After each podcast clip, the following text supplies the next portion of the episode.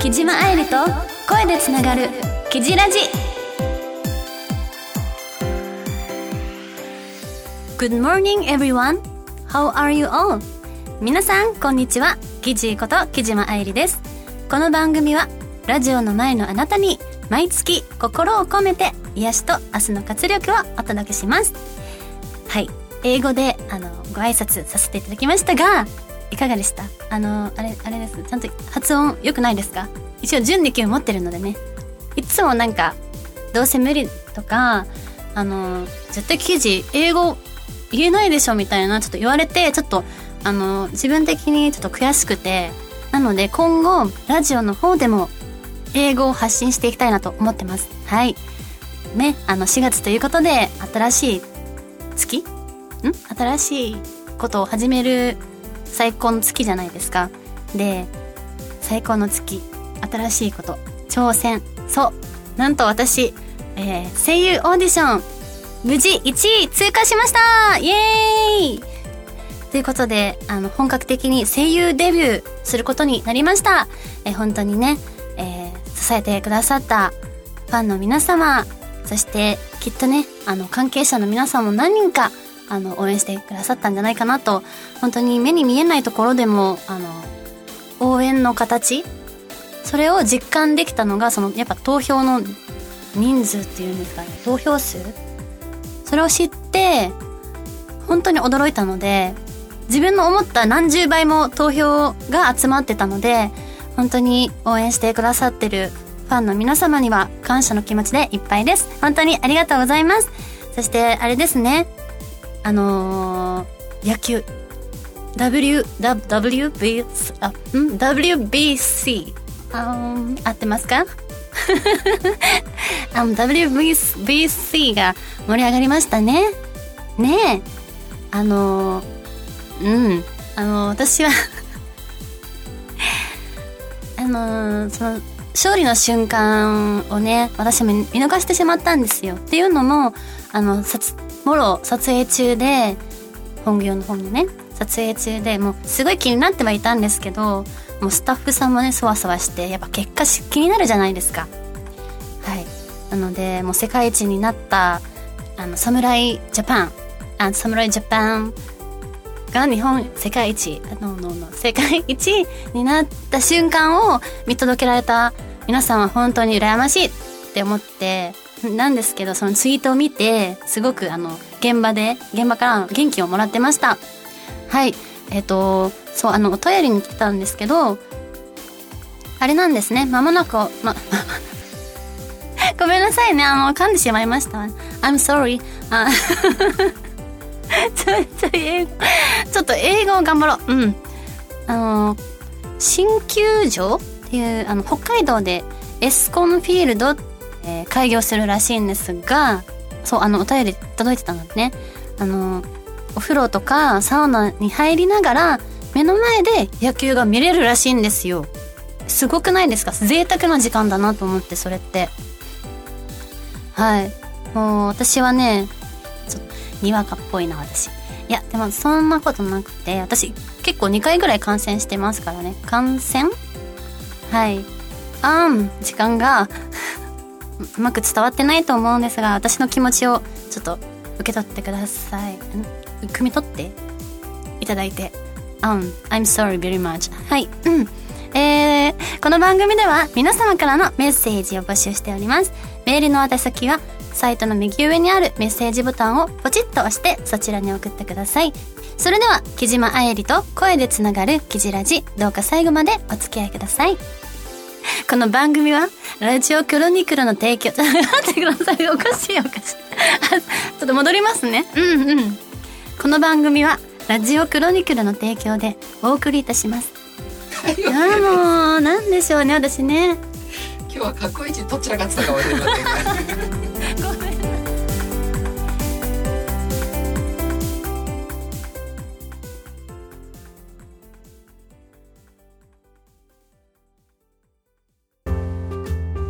きじこのお悩み相談室このコーナーはきじっこの皆様からいただいたお悩みを解決していくコーナーです。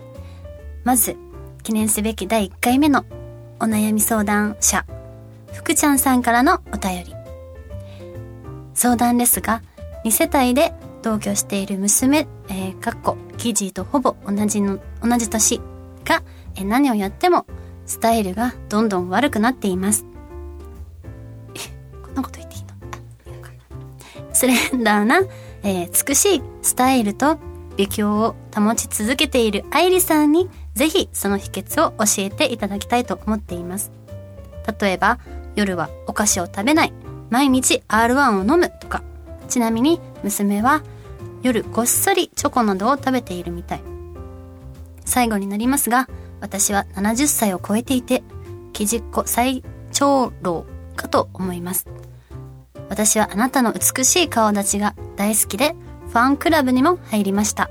これからも可能な限りあなたを応援したいと思います。福ちゃんさん、お便りありがとうございます。あ相談ですね。深刻ですね。深刻っていうか思いやりがありますね。そのやっぱりこう自分の娘のなんだ、まあ、健康もそうだと思うんですけど、その気を使うというか、どうすればいいかっていうことなんですもんね。私は、そうですね、チョコって美味しいですよね。私もチョコは、一時期すごい好きでよく食べてたんですけど、やっぱ吹き出物とか出やすくなったりとかするので、そういう時はカカオに切り替えたりとか、あの80%、90%のチョコレートがあるので、それにして、もうちょっと甘さが欲しいなと思ったら、例えば豆乳とか蜂蜜。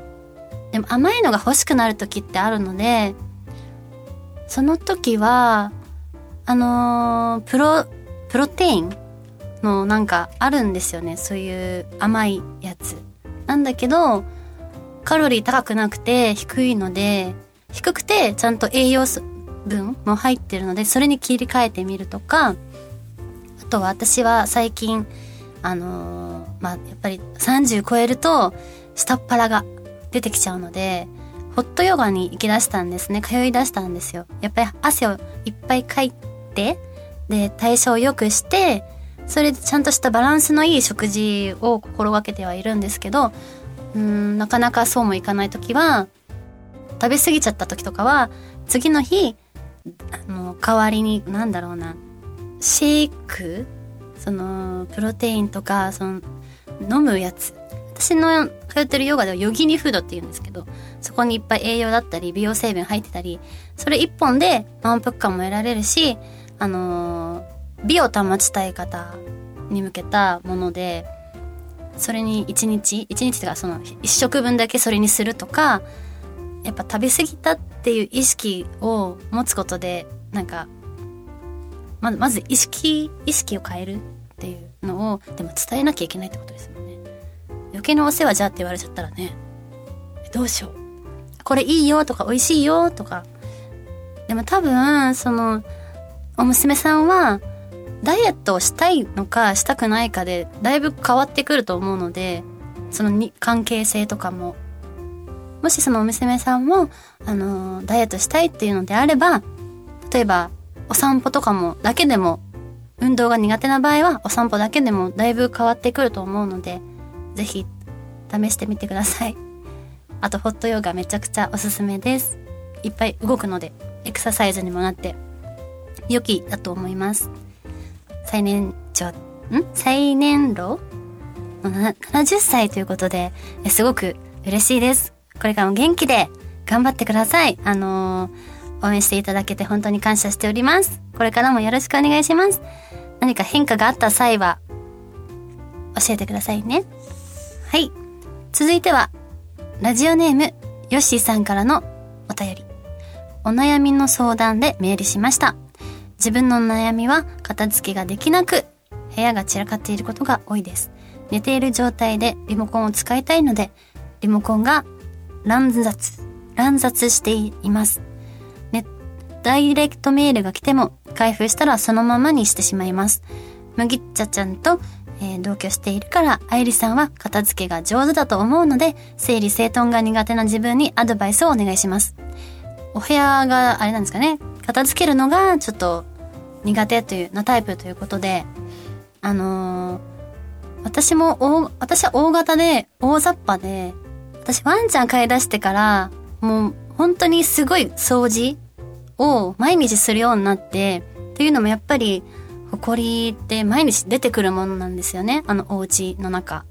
なので、せめて床をきれいにするとか、物を置かないっていうことから始めてみるのもいいかもしれないです。だから例えば、うーん、そうだな。結構床って物を置きがちじゃないですかあの、この日はここの部分を掃除するとか、毎、あの、一日で掃除しようっていうのじゃなくて、日によって、あ、今日はここはちょっと気になるから掃除しようみたいな。あんあんまりこう、頑張ろうって思っちゃうと疲れてしまうので、せめて一日どっかちっちゃい部分でもいいので、そこをきれいにしてみようとか、そういう風に意識を変えたら結構掃除が楽しくなって、あと、そうね、断捨離もおすすめですね。もういらないなと思ったものはもう捨てるとか、今後もう使うもん、使わないなと思ったペットボトル、まあ、ペットボトルとかもそうですけど、もう飲み終わったやつはもうすぐに袋に、ゴミ袋に捨てるとか、それだけでもだいぶ変わってくると思うので、頑張ってくださいはい。続いては、ラジオネーム、たまおさんからのお便り。職場にずっと気になっている年上のお姉さんがいます。その人と仲はいいのですが、連絡先をなかなか聞き出せず、もやもやしてます。女性から見て、年下の男から連絡先を聞くのは変でしょうか知恵をください。私に？なるほど。玉尾さん、私はどっちのタイプなんですかね？あの、年上に当たるんですかね？でももし年下の男の子から連絡先を聞かれたら、でも職場ですもんね。でもそっか。その子の性格によりますからね。ガードが硬かったら、やっぱりこう、あ、すいませんって断られてしまうとは思うんですけど、でも、仲良くなりたいっていう気持ちを伝えれば、理解してもらえる可能性も出てくるので、その、なんだろう。やっぱり一歩踏み出すっていう、まあ、結構勇気がいるとは思うんですけど、もし断られたとしても、その一歩がなかったら結局近、近づきになれないので、勇気を出して連絡、まあ、ご飯行きませんとか、ちょっと、そういったところからね、入り口って多分難しいと思うんですけど、もしそのお姉さんが好きならば、一歩勇気を踏み出して、連絡先を聞いてみてください。変じゃないです、全然。逆に嬉しいと思いますよ。はい。頑張ってください。はい。ということで、以上、きじこのお悩み相談教室でした。相談室うん相談室。以上、きじこのお悩み相談室でした。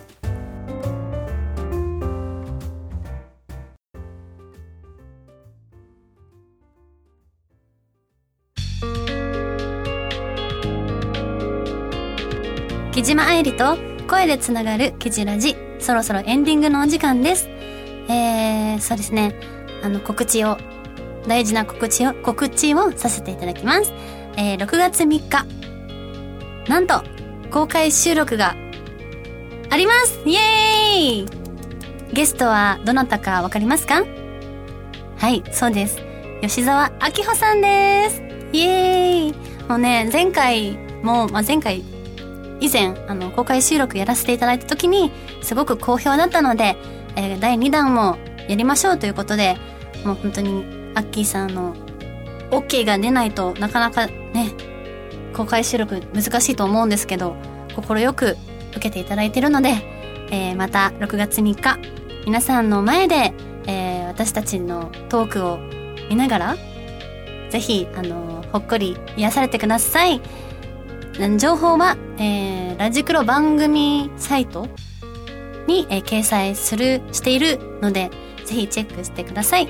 えーその他にはですね、バスツアーだったり、ワンマンライブ開催予定です。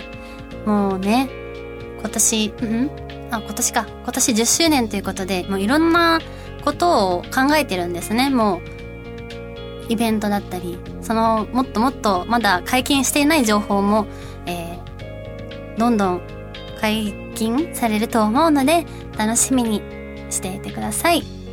はい。相変わらずトークがあれですがね。うん。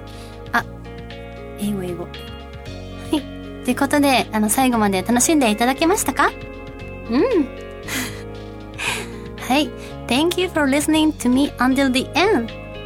それでは最後までお付き合いくださり誠にありがとうございましたここまでのお相手はちょいちょいあの漢字が読めていないかったけどハートの強い木島愛理がお送りいたしました。強みですよね。うん。それでは来月もキジラジでつながりましょう。ブッチュ。この番組はラジオクロニクルの提供でお送りいたしました。